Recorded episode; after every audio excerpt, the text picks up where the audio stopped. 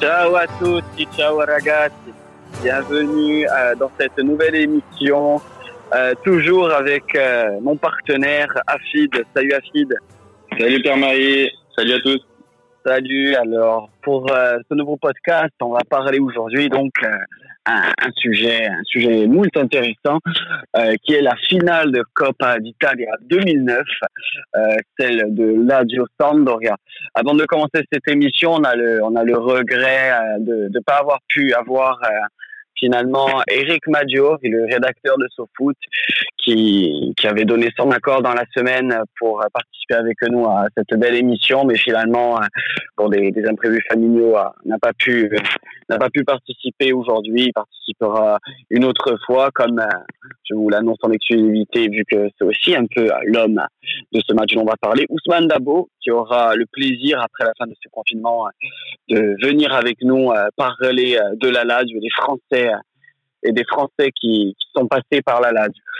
Donc, on va attaquer le sujet, ce podcast du jour, la finale. Mais avant d'attaquer la finale, ce serait bien, Afid, de parler un petit peu justement du parcours qu'a fait la Lazio et la Sampdoria, si tu voulais commencer. Oui, pas de souci. Ben, on va commencer du côté de la Lazio. Donc nous, on est qualifiés pour les 32e de finale, pas comme la Samp qui, eux, vu leur 6e place de l'année précédente, s'est qualifiée directement pour les 8e de finale. Donc la Lazio commence en 39e contre Benevento avec une victoire 5-1. Ensuite, 16e de finale contre l'Atalanta, qui gagne par 2-1 ou 0. C'est Ledesma et Pandev qui marquent chez nous. Milan, non? Contre l'Atalanta, c'est en 16e, non? C'est en 8e. En 16e, oui. Très juste. Ensuite, en 8e contre le Milan AC, avec un but de Zárate qui vient égaliser carrément à la 87e minute. Et Pandev vient marquer en prolongation pour qualifier la Lazio. Ensuite, en quart de finale, donc long parcours, hein, en quart de finale contre le Torino, Pandev, Maori et Rocchi qui vient écraser le Torino. Et ensuite, qualification en demi-finale contre la Juve avec un match aller-retour, donc gagné 2-1. Donc ça, c'est le parcours de la Lazio et je te laisse, présenter la Samp. Pour présenter la Samp, cette belle équipe de Samp, durant l'année 2008-2009. Donc la Samp, comme tu as dit, commence en 8e de finale et bat facilement avec... sans forcer 2-1, le Empoli écrase en quart de finale l'Udinese 5 buts à 1 au penalty, pardon, excusez-moi, c'est 1-1 puis 5 buts à 1 au penalty. Et là, parcours assez, on dira, favorable pour la Samp, malgré qu'elle se soit déplacée sur le terrain de l'Udinese. Mais après arrive en demi-finale. Aller-retour, l'Inter, hein, c'est la grosse surprise. La Samp bat 3-0 à l'aller, l'Inter à domicile au Stadium Ferraris et s'incline seulement 1-0, qui suffit largement aux joueurs de la Samp pour se qualifier dans cette finale de Coppa d'Italia contre la Lazio.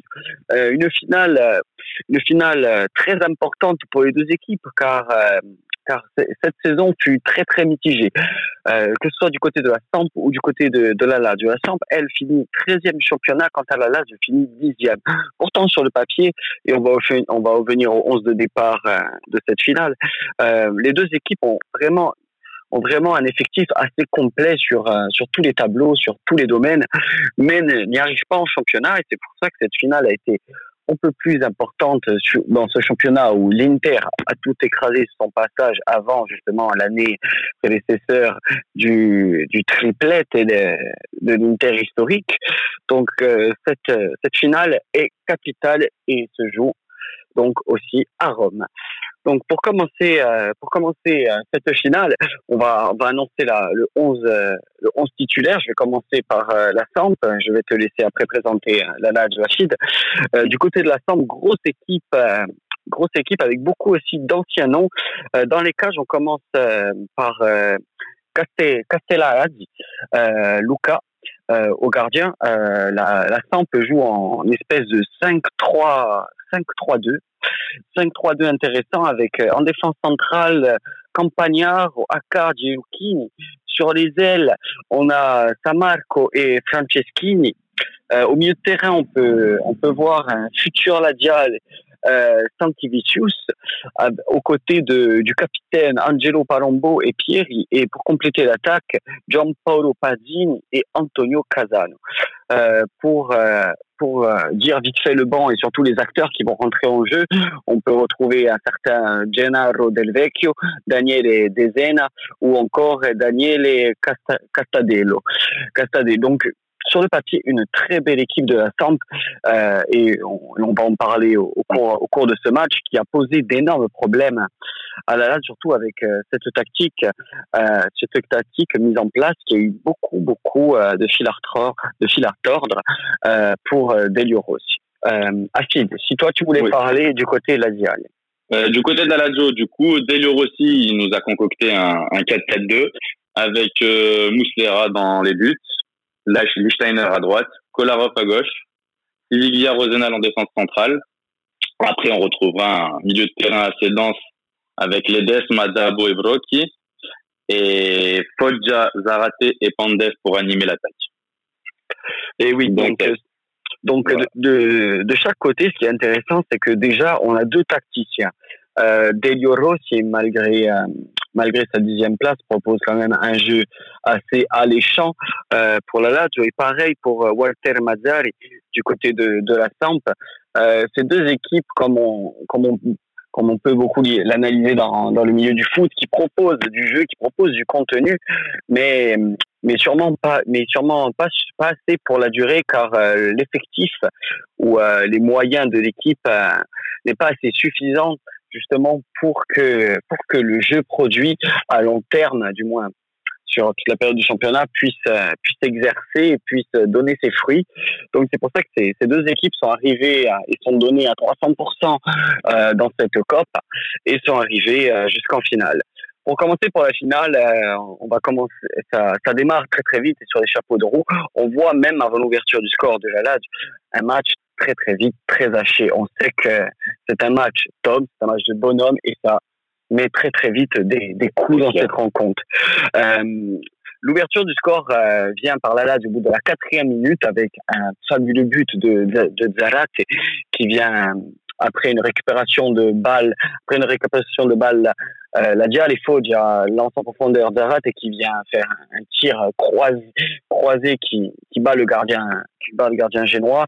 Et à ce moment-là, c'est intéressant de revenir sur ce but avec l'avant et après VAR. Avant la VAR, justement, sur cette intervention, il me semble, de Brocchi. Oui, c'est ça. Ouais, sur Campagnaro. Brocchi sur Campagnaro. Avec la VAR, c'est pour ça que, à l'heure actuelle, on peut faire ce genre de débat. Il y aurait peut-être faute. Car Brocchi arrive, certes, prend le ballon, mais balaye tout son passage. Et je pense que dans le contexte actuel, il y aurait sûrement une intervention de la VAR après le but. On rappelle, c'est uniquement à l'appréciation de l'arbitre. Est-ce qu'il serait validé ou pas ? Moi, je pense que non. Toi, qu'en dis-tu ? Moi, je suis d'accord avec toi, Pierre-Marie. Sachant que là, on est arbitré par Rosetti, qui est un très très bon arbitre à l'époque, hein, un des meilleurs. À mon avis, la faute sur Brocchi, elle est quand même assez conséquente. Et du coup, je pense que moi, personnellement, j'aurais sifflé. S'il y avait eu la VAR, je pense que le but serait quand même annulé. Donc, après, c'est à l'image, comme on a dit, du coup, de ce match-là. Ça va être à l'image de tout ce match-là. Un jeu très haché. Il y a énormément de fautes durant ce match et eu énormément de cartons. Il y en a pas moins de 7 cartons jaunes sur l'ensemble du match, du côté lazial et 5 du côté de la Samp. Donc ça va très très bien résumer ce match-là. La Samp pose très très vite problème à la Lazio. Et même pas un petit quart d'heure après, égalise après une tête décroisée de Pazzini sur un centre tout d'abord dévié par Cassano de la tête, qui vient prolonger par Pazzini et qui vient battre Muslera, qui n'y peut rien sur ce but. Toi, pour le début du match, côté Samp, grosse pression du côté lazio. Exactement. En fait, au bout d'un quart d'heure, hein, comme tu le disais, Pierre-Marie, le but Zárate vient quand même éteindre les joueurs de la Samp. Mais ensuite, tout de suite, après 15 minutes de jeu, je trouve qu'on s'est éteint. Je trouve que l'équipe n'a pas cherché à aller de l'avant, même s'il y a eu un impact physique, hein, comme tu le disais tout à l'heure. Au bout de 25 minutes de jeu, il y avait 6 fautes à 5 déjà, donc il y a quand même beaucoup d'engagement des deux côtés. Et du côté de la Samp, il y a eu quand même quelques occasions. On sentait que la Samp allait quand même avoir des occasions. Et donc cette égalisation, c'est vrai que malheureusement, elle est venue de la part d'El Pazzo et elle était quand même inévitable. Et Muslera ne pouvait rien faire sur le but. D'ailleurs, ce qui va être intéressant à souligner durant cette première période, c'est que c'est durant ce premier temps où on trouve à 80% le plus d'occasions de part et d'autre. On voit les deux équipes essayer de répliquer, mais malgré ça, beaucoup de tirs non cadrés de chaque côté, un peu à l'image de ce coup franc de Palombo qui n'inquiète pas Muslera, qui est boxé assez facilement car il est assez dans l'axe. Mais côté de Ladji, on a du mal à répliquer. Toi, si tu pouvais résumer cette première mi-temps. Pour moi, pour résumer un peu cette première mi-temps, déjà ce qu'on n'a pas dit tout à l'heure et ce que j'ai oublié de dire, je veux parler des remplaçants. Ce qu'il faut savoir, c'est que Matuzalem, il est suspendu pour la finale. Donc Delio Rossi, lui, vient de mettre Dabo au milieu de terrain. Donc Dabo a sa chance et Pandev revient de blessure. Donc il est quand même préféré à Thomas Oro. Okay. Donc au milieu de terrain, Dabo, je viens insister sur lui dans cette finale, dans ce milieu de terrain. Il a fait une grosse première période. Il a récupéré beaucoup de ballons. On va en revenir en deuxième période où je vais insister là-dessus. Même si la Sampdoria a quand même pris, après ce quart d'heure de jeu, l'ascendant sur la Lazio, on a senti quand même un milieu de terrain avec Dabo, Brocchi qui a fait un travail énorme et on a quand même beaucoup souffert en milieu de terrain, mais on a résisté malgré cette égalisation. Et après à la 45e, on voit même un coup franc de Cassano qui vient être enlevé par Muslera et qui vient quand même mettre cette grosse domination de la Sampdoria à la fin de cette première mi-temps. C'est intéressant que tu dises ça, justement, cette préférence entre Cassano, entre Rocchi et Pandev. Il faut souligner que Pandev, lui, est le meilleur buteur et a été le meilleur buteur de cette compétition avec 6 buts. Exactement. Je pense que ça a joué dans la balance du côté de Delio Rossi de voir que le Macédonien était l'homme à coupe, tout simplement, et que et peut-être pouvait un peu plus peser dans cette défense, dans cette solide défense de la Samp. Moi, ce que je retiens dans cette première mi-temps, c'est surtout le gros travail des latéraux, surtout du côté de la Samp, avec un Franceschini, un Sammarco qui ont énormément de mal aux latéraux, à la diale.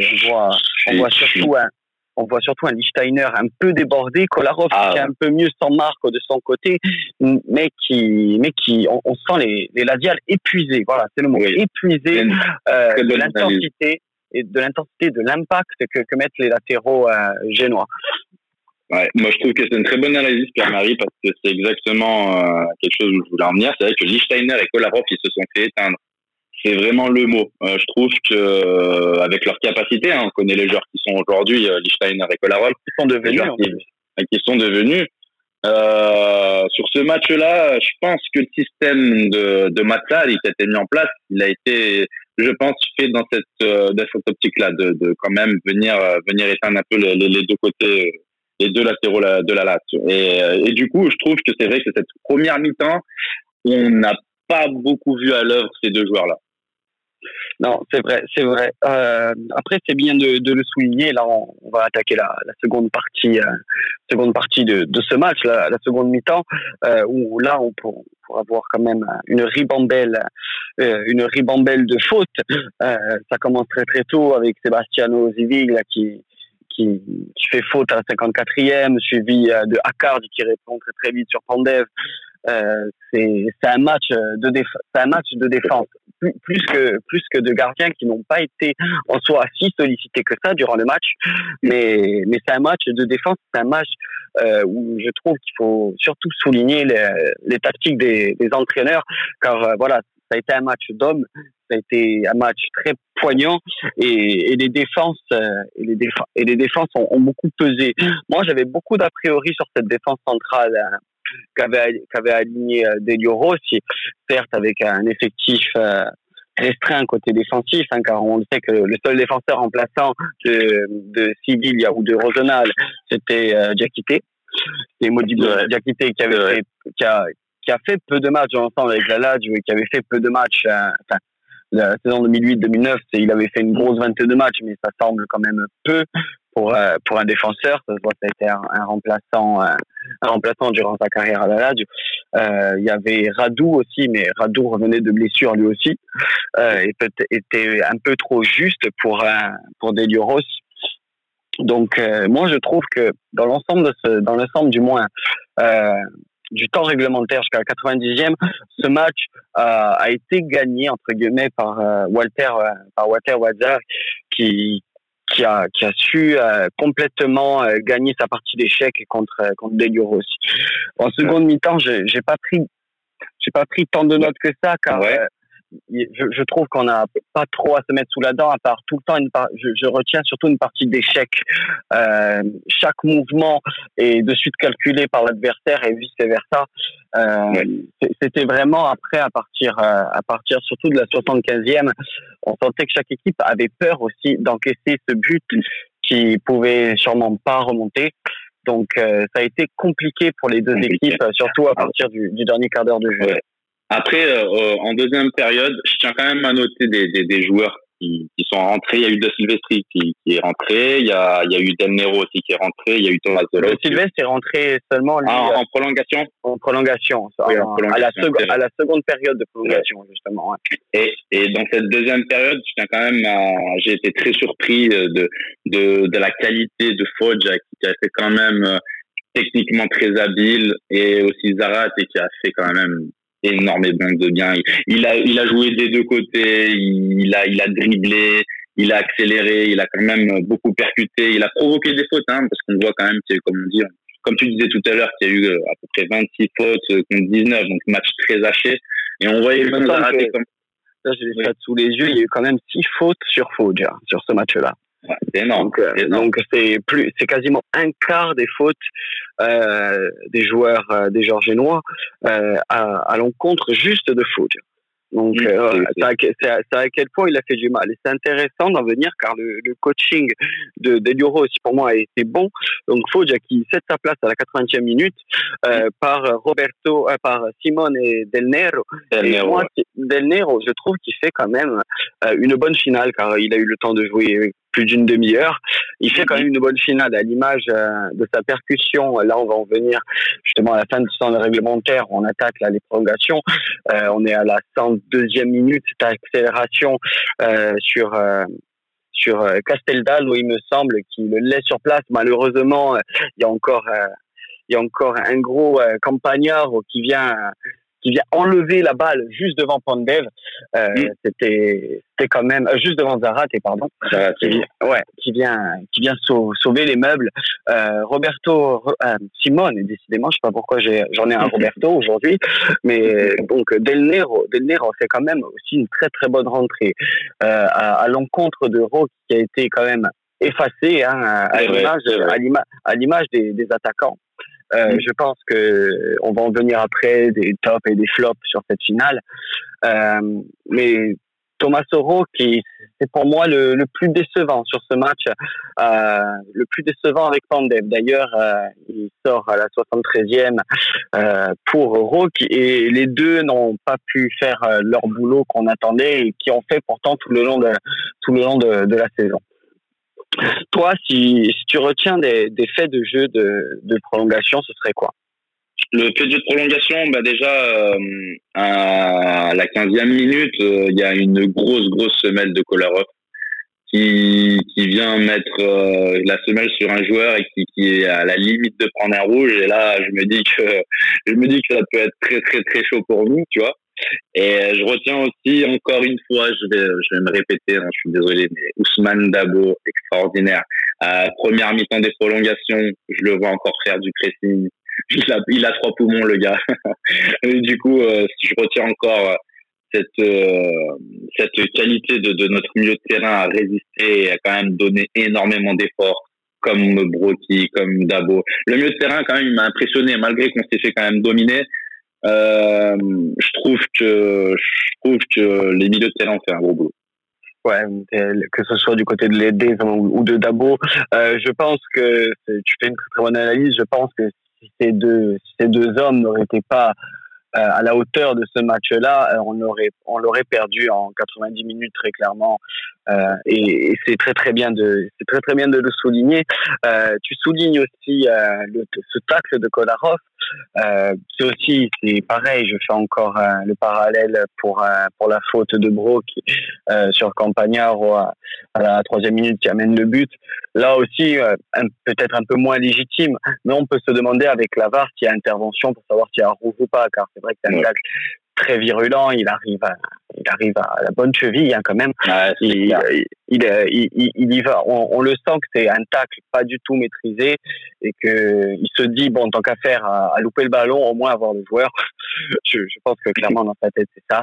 Et c'est ça aussi qui fait toute la magie de cette ancienne époque, pas si lointaine que ça, mais cette époque sans la VAR. Et qui fait qu'on peut se raconter tous ces moments forts et qui peuvent changer l'histoire s'il n'y a pas eu de ce but de Zárate, comment la rencontre aurait évolué, si le but aurait été comme on m'a accordé, je pense qu'en prolongation à 10-11 ça aurait été un peu plus compliqué que ça, parce que bon, la Samp a répondu bel et bien présent pendant cette prolongation. Et vient le coup de sifflet final de ce match pour justement les tirs au but. Alors, sur les 5 premiers tireurs que je vais énoncer des deux équipes, c'est très très intéressant, car on va voir quand même qu'au final, ça va être les hommes clés de ce match, que ce soit du bon côté ou du mauvais côté, qui ont été acteurs majeurs de cette rencontre. Les 5 premiers tireurs du côté de la Lazio, ce sont Ledesma, Rocchi, Rozenal, Kolarov et Zárate. Du côté de la Samp, c'est Cassano, Palombo, Pazzini, Castella Ladji et Accardi.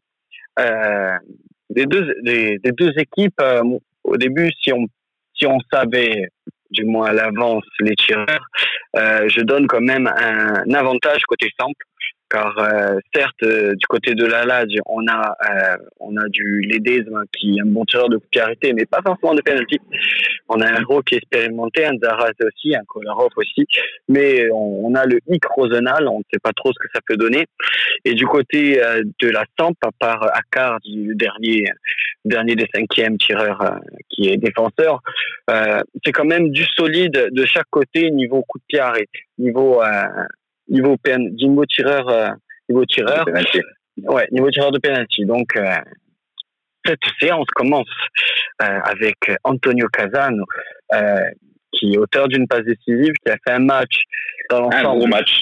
Il a fait quand même un gros match, je trouve qu'il a quand même un gros match. Ouais, il a quand même il a fait quand même un gros match. Et c'est le coup du sort. Le premier, c'est justement Cassano qui vient toucher le montant sur le montant gauche. Muslera, il l'enlève. Il l'enlève, je crois. Hein. Il l'enlève. Ouais, il doit la toucher alors de la pointe. Il doit la toucher, je pense. Ouais. Il la touche un petit peu, je crois. Ouais. Le fait et notre plus grand bonheur, c'est qu'il loupe. C'est le principal. Ouais, après, en tribune, sur la ligne, c'est clair. Pour l'histoire, on retiendra du moins ce poteau gauche qui vient sauver Muslera. Ledesma transforme son penalty. Palombo répond, le transforme. Rocchi a la balle d'avantage et là Rocchi le loupe. Rocchi à l'ensemble de sa rentrée sur Pandev continue son mauvais match en loupant ce penalty. Et même quand je revois les images, je sais qu'on va la gagner, ce final. Ça me fait toujours peur de voir que notre attaquant vedette, certes, il y a la star Zárate, mais Thomas Oro, qui c'est la petite légende mondiale, qui le loupe. Sûr. Là, on a peur. Et ce qui est intéressant, c'est que au moment du loupé, il y a quand même cet arrêt sur image de Ledesma qui, lui, par contre, n'a pas peur, qui lui continue à encourager Thomas Oro, qui même quand il revient défaitiste de son penalty loupé, et il continue à encourager quand même les siens à chaque fois, et c'est toute la force de ce capitaine là de la Lazio pendant des années, qui a symbolisé aussi toute cette solidité au milieu pendant tout ce match, à jamais rien lâché et à jamais baisser, il a jamais baissé les bras. Pour continuer donc à tour de rôle, il y a ça à ce moment-là que ça devient un peu infinissable, infinissable à tour de rôle. Les joueurs enchaînent leurs penalty et tous en plus bien tirés de part et d'autre, que ce soit Pazzini, Rozenal, Castella Ladji, Kolarov, Zárate. Zárate, j'ai eu un peu peur. J'ai vu que moi, je m'arrêterai vite fait sur Zárate car j'ai eu un peu peur parce que tu vois que ton premier attaquant le loupe, tu peux te dire que le second aussi. donc ouais, j'ai eu un peu peur. Après Accardi vient mettre, Lichtsteiner le met, Delvecchio le met, bien évidemment, l'ancien romaniste, elle va surtout pas se louper, malgré que Cassano aussi soit un ancien romaniste, mais Delvecchio va plus marquer quand même, il sort de la Rome. C'est clair. Et vient à ce moment-là Campagnaro, qui lui, à notre plus grand bonheur, loupe son penalty. C'est pas forcément mérité pour lui, si je parle. Pas du tout. Je parle pour lui parce que il a tenu avec Akar quand justement elles ont été un peu trop débordées par les latéraux, on parlait donc les Franceschini et Sammarco, et qui le loupe. Toi justement, ce penalty de Campagnaro, comme le penalty de Rocchi, hein, ou les autres, c'est Muslera qui l'arrête ou c'est un penalty mal tiré? Bah, je pense que c'est quand même un peu des deux. Après, Campagnaro, généralement dans les finales, je sais pas, Pierre-Marie, si tu vas être d'accord avec moi, mais tu vois, à l'image de Cassano qui vient louper son penalty, et tu dis que c'est un joueur qui a fait un très gros match, et Campagnaro c'est pareil. Pour moi, c'est l'homme du match du côté de la Samp, c'est lui qui, comme tu dis, d'accord. Je pense que c'est lui qui a tenu, comme tu disais, la défense. Il a été franchement infranchissable. Et du coup, qu'il loupe, je pense qu'il y a un peu des deux, la pression, tu sais, hein. T'es le dernier tireur. Surtout que là, on est dans la mort subite. Le premier qui joue, c'est le premier qui perd. Il y a ample de pression, pas contrairement aux 5, mais aux 85, on a toujours l'espoir que le gardien puisse sauver les meubles et réparer l'erreur précédente, ou que le joueur vient louper face à una cipollata, pour le dire en italien, comme le commentateur peut dire la cipollata de Campagnaro. Mais à ce moment-là, on va enchaîner sur le moment star de ce match, qui a à retenir, c'est la délivrance. Et la délivrance. Et on va être d'accord, l'homme du match du côté de la Lazio, Dabo. Ousmane Dabo. Dabo qui a les yeux rivés vers le ballon pendant tout le long. D'ailleurs, très concentré. On a l'impression d'ailleurs que le temps qu'il aille au ballon, il se passe 6 ans. Le temps qu'il arrive, qu'il pose le ballon, qu'il prenne sa respiration, qui frappe. Franchement, ouais. Si on passe de 2009 là au coronavirus, je me dis que finalement, il n'y avait que 5 minutes qui sont passées. Là, je m'en souviens, comme c'était hier de cette finale, j'avais 16 ans.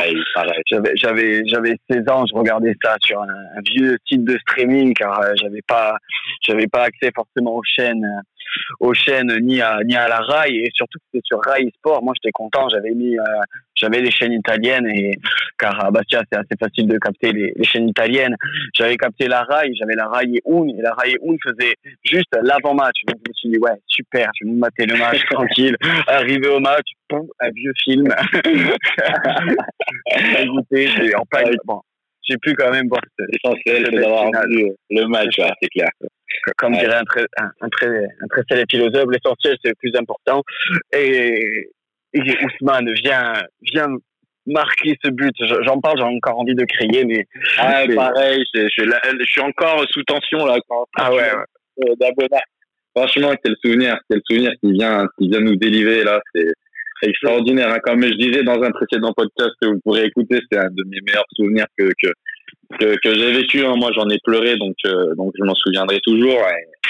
Et ce penalty d'Ousmane Dabo qui vient concrétiser son gros match, hein, de toute manière. Comme tu dis, on en reviendra avec les plus et les moins de cette rencontre. Mais Ousmane Dabo qui vient concrétiser cette victoire de la Lazio.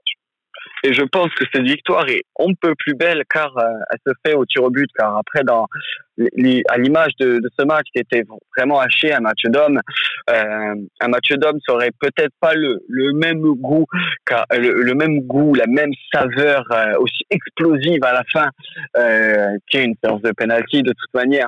Mais ce qui est fort et ce qui est beau d'en parler, vous auditeurs.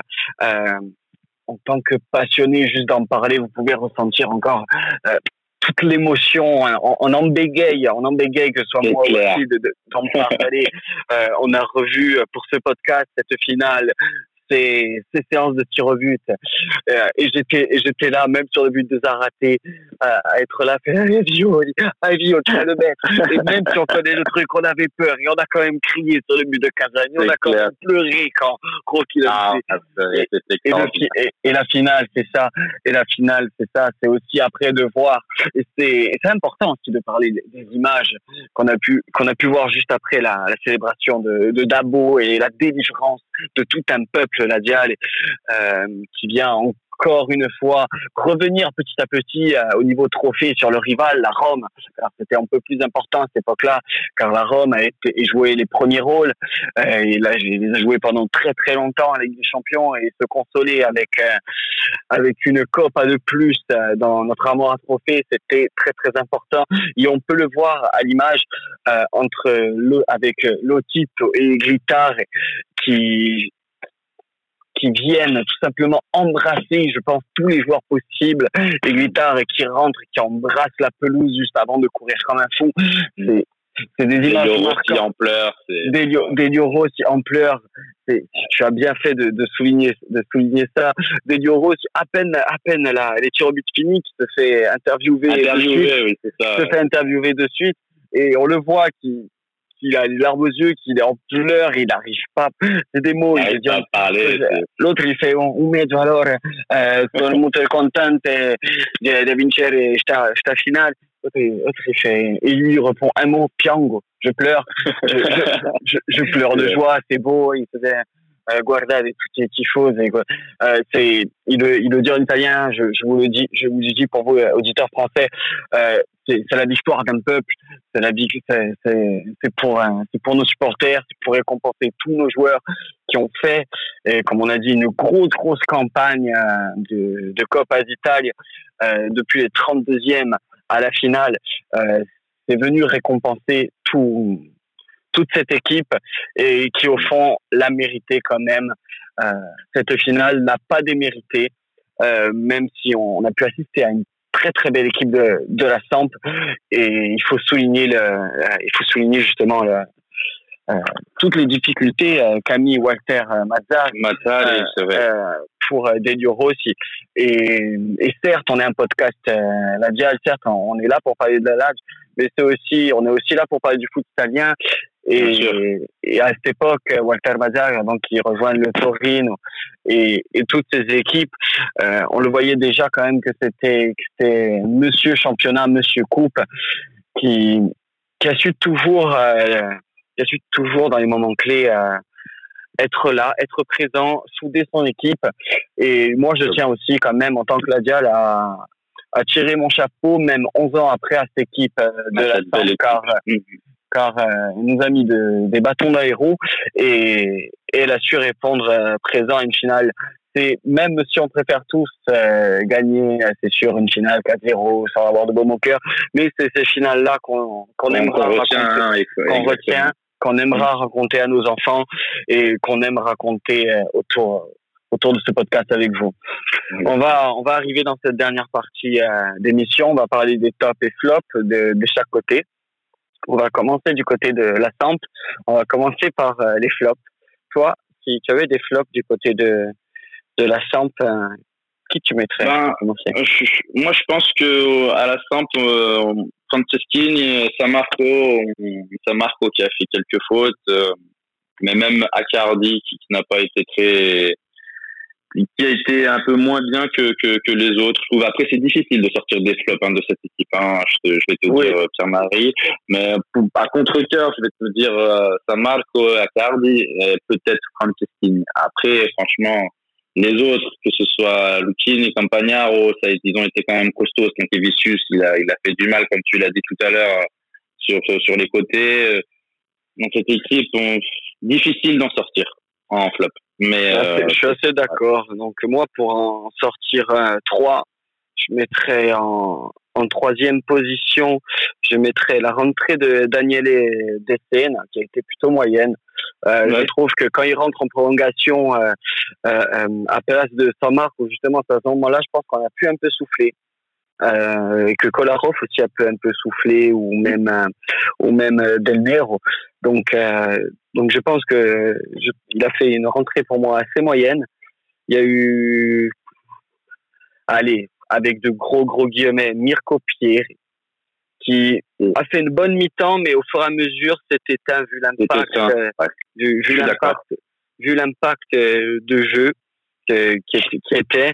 Et après, c'est dur d'en mettre un 3e.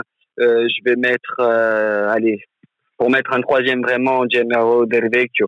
Pas pour lui jeter la pierre, mais il m'a pas plus inquiété tant que ça, même s'il a été bon, mais je trouve qu'il n'a pas apporté le plus offensif qu'il aurait pu apporter durant les dernières minutes et durant toute la prolongation côté centre. Après, là, du coup, on a fini les flops, on va passer au top, tout simplement. Pour moi, top, en numéro 1, Campagnaro. Campagnaro, on est d'accord à tous les deux. Je pense que, voilà. Numéro 2, je vais mettre Franceschini, moi. Parce que, honnêtement, je trouve qu'il nous avait fait énormément de mal. Et en 3e, je vais mettre Cassano. Pazzini, je ne le mets pas dans le top 3, car certes, il a marqué, mais je trouve qu'à part le but, même s'il nous a fait du mal, il nous a fait moins mal que les 3 cités, malgré qu'il n'y a pas les mêmes postes. Prenez ça avec des pincettes. Mais je ne le mettrai pas dans le top 3. Je mettrai Cassano, Campagnaro et Franceschini pour moi au top côté Samp. D'accord. Bah moi, côté top pour la Samp, je vais mettre Campagnaro. Pour moi, il était éblouissant pendant ce match. Ensuite, en 2e, je vais quand même mettre Cassano, qui a eu beaucoup d'occasions quand même et qui a été performant au front d'attaque de la France. Et en 3e position, je vais mettre, parce qu'il a marqué, Pato, même s'il l'a fait, on va pas dire qu'il a fait que ça, mais c'est vrai qu'on attendait plus de lui, mais je vais le mettre à égalité avec Saint-Ebicius, qui a quand même été très actif sur son côté et qui a fait un gros travail avec des grosses courses. D'ailleurs, c'est toute la frustration que nous a coûté par l'avenir, je fais un petit aparté, Mario Stankiewicz, car 1 ou 2 ans après, il me semble, il signe à la Lazio, et ça a été un véritable flop, malgré que son passage à la Samp a été très très concluant. Bref, côté flop lazial, et avant de terminer bien sûr sur une bonne note, côté flop, pas que ça va être assez simple, mais je mettrai déjà en 2 premières positions Pandev et Rocchi, pour les 2 premiers. Les 2 premiers. Et après, pour le 3, j'étais un peu déçu de la performance globale de Lichtsteiner. Oui. Ah, je suis d'accord avec toi. Pour les flops. Ouais. Moi, pour les flops, je vais mettre quand même l'entrée de Thomas Oro qui a été un peu décevant. Ouais, je l'ai je vais mettre Pandev en 2e position. Et ensuite, je suis un peu partagé, mais... Bon, t'as cité Lichtsteiner, on va dire Kolarov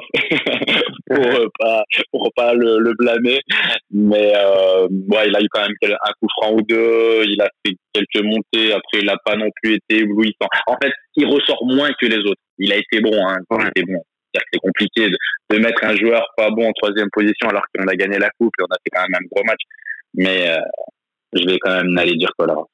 Je mettrai un petit flop spécial, on dirait un petit astérix, pour juste Delio Rossi, après ça c'est juste parce que c'est le cœur qui parle, de ne pas avoir fait rentrer Stefano Maori. Je l'aurais vraiment voulu voir quand même dans cette finale. Après, je pense que tactiquement parlant, c'est vrai, c'est pas le joueur à mettre sur les côtés. On pouvait pas bouger l'ossature du milieu de terrain qui a tenu la baraque, et on va en parler là dans les tomes. Mais je suis un peu déçu de pas l'avoir vu. Voilà. C'est juste ma petite déception.